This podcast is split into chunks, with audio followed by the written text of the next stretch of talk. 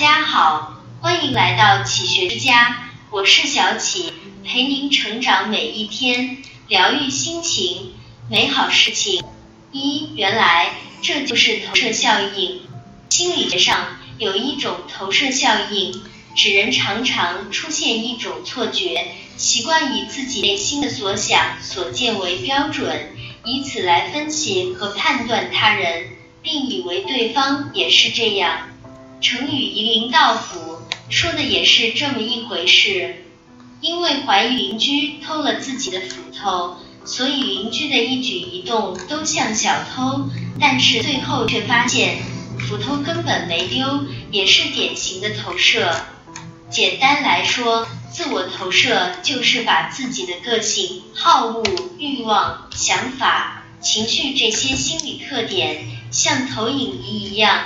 不自觉地投射到别人身上，认为别人也有同样的感受和认知。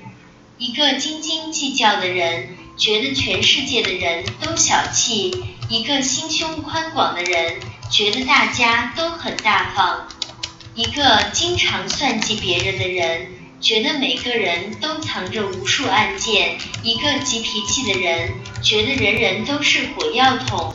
这种现象。很可怕。俗话说，眼界决定境界。越是没见过世面的人，越以自我为中心，眼界越是狭窄。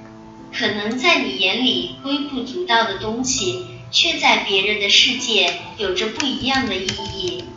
你没经历过别人的生活，也就没资格以自己的标准去衡量别人的人生。二，永远不要。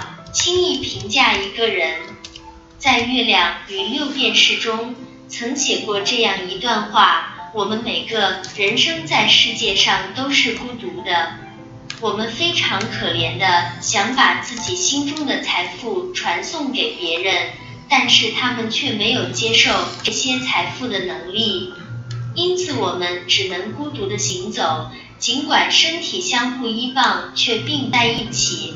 既不了解别的人，也不能为别人所了解。其实了解一个人并不容易，因为每个人都有不为人知，甚至隐藏很深的一面。人心中的成见就像一座大山，难以搬动。很多时候，我们口口相传的那个人，可能并不是真实的他。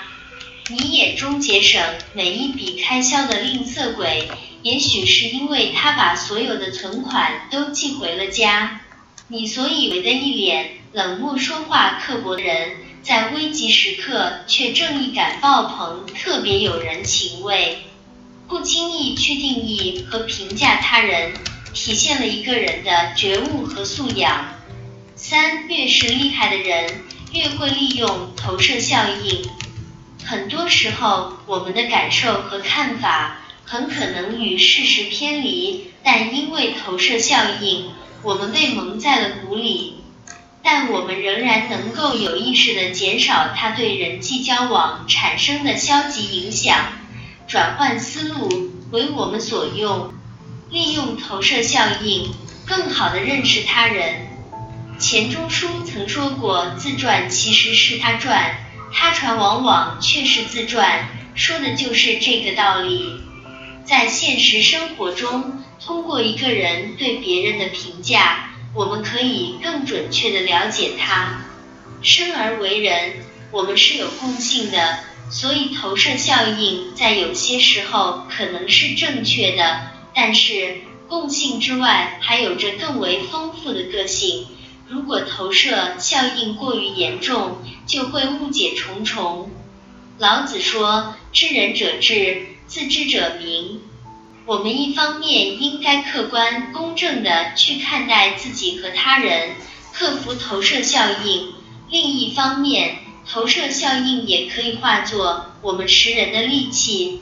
通过某人对别人的评价，我们可以更准确地了解他。不以自己喜好来强迫要求他人。既然明白了以自己的喜好和感受去评判别人，其实是一种心理投射，那就要努力避免这种倾向。而避免这种倾向最好的办法就是建立边界感。不论是亲子关系还是恋爱关系，我们都只能在关系中提建议，但是最终却要尊重对方的边界，给他选择的自主权，不以自己的感受和喜好来评判和要求他人。建立边界意识，人生会少很多烦恼。能了解并接纳别人的不同。有人说，任何看似荒谬的事情背后都有它真切的原因。如果你觉得它荒谬，那很可能是你不理解它。我们每个人都有自己的坐标体系，这是我们评价事物的度量衡。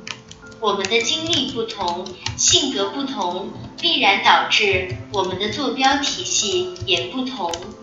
如果我们固执的用自己的标准来评价对方，那么导致的必然结果沟通不畅，社交失败。所以，进入对方的坐标体系是抵达理解的唯一途径。这里是启学之家，让我们因为爱和梦想。一起前行，更多精彩内容，搜“启学之家”，关注我们就可以了。感谢收听，下期再见。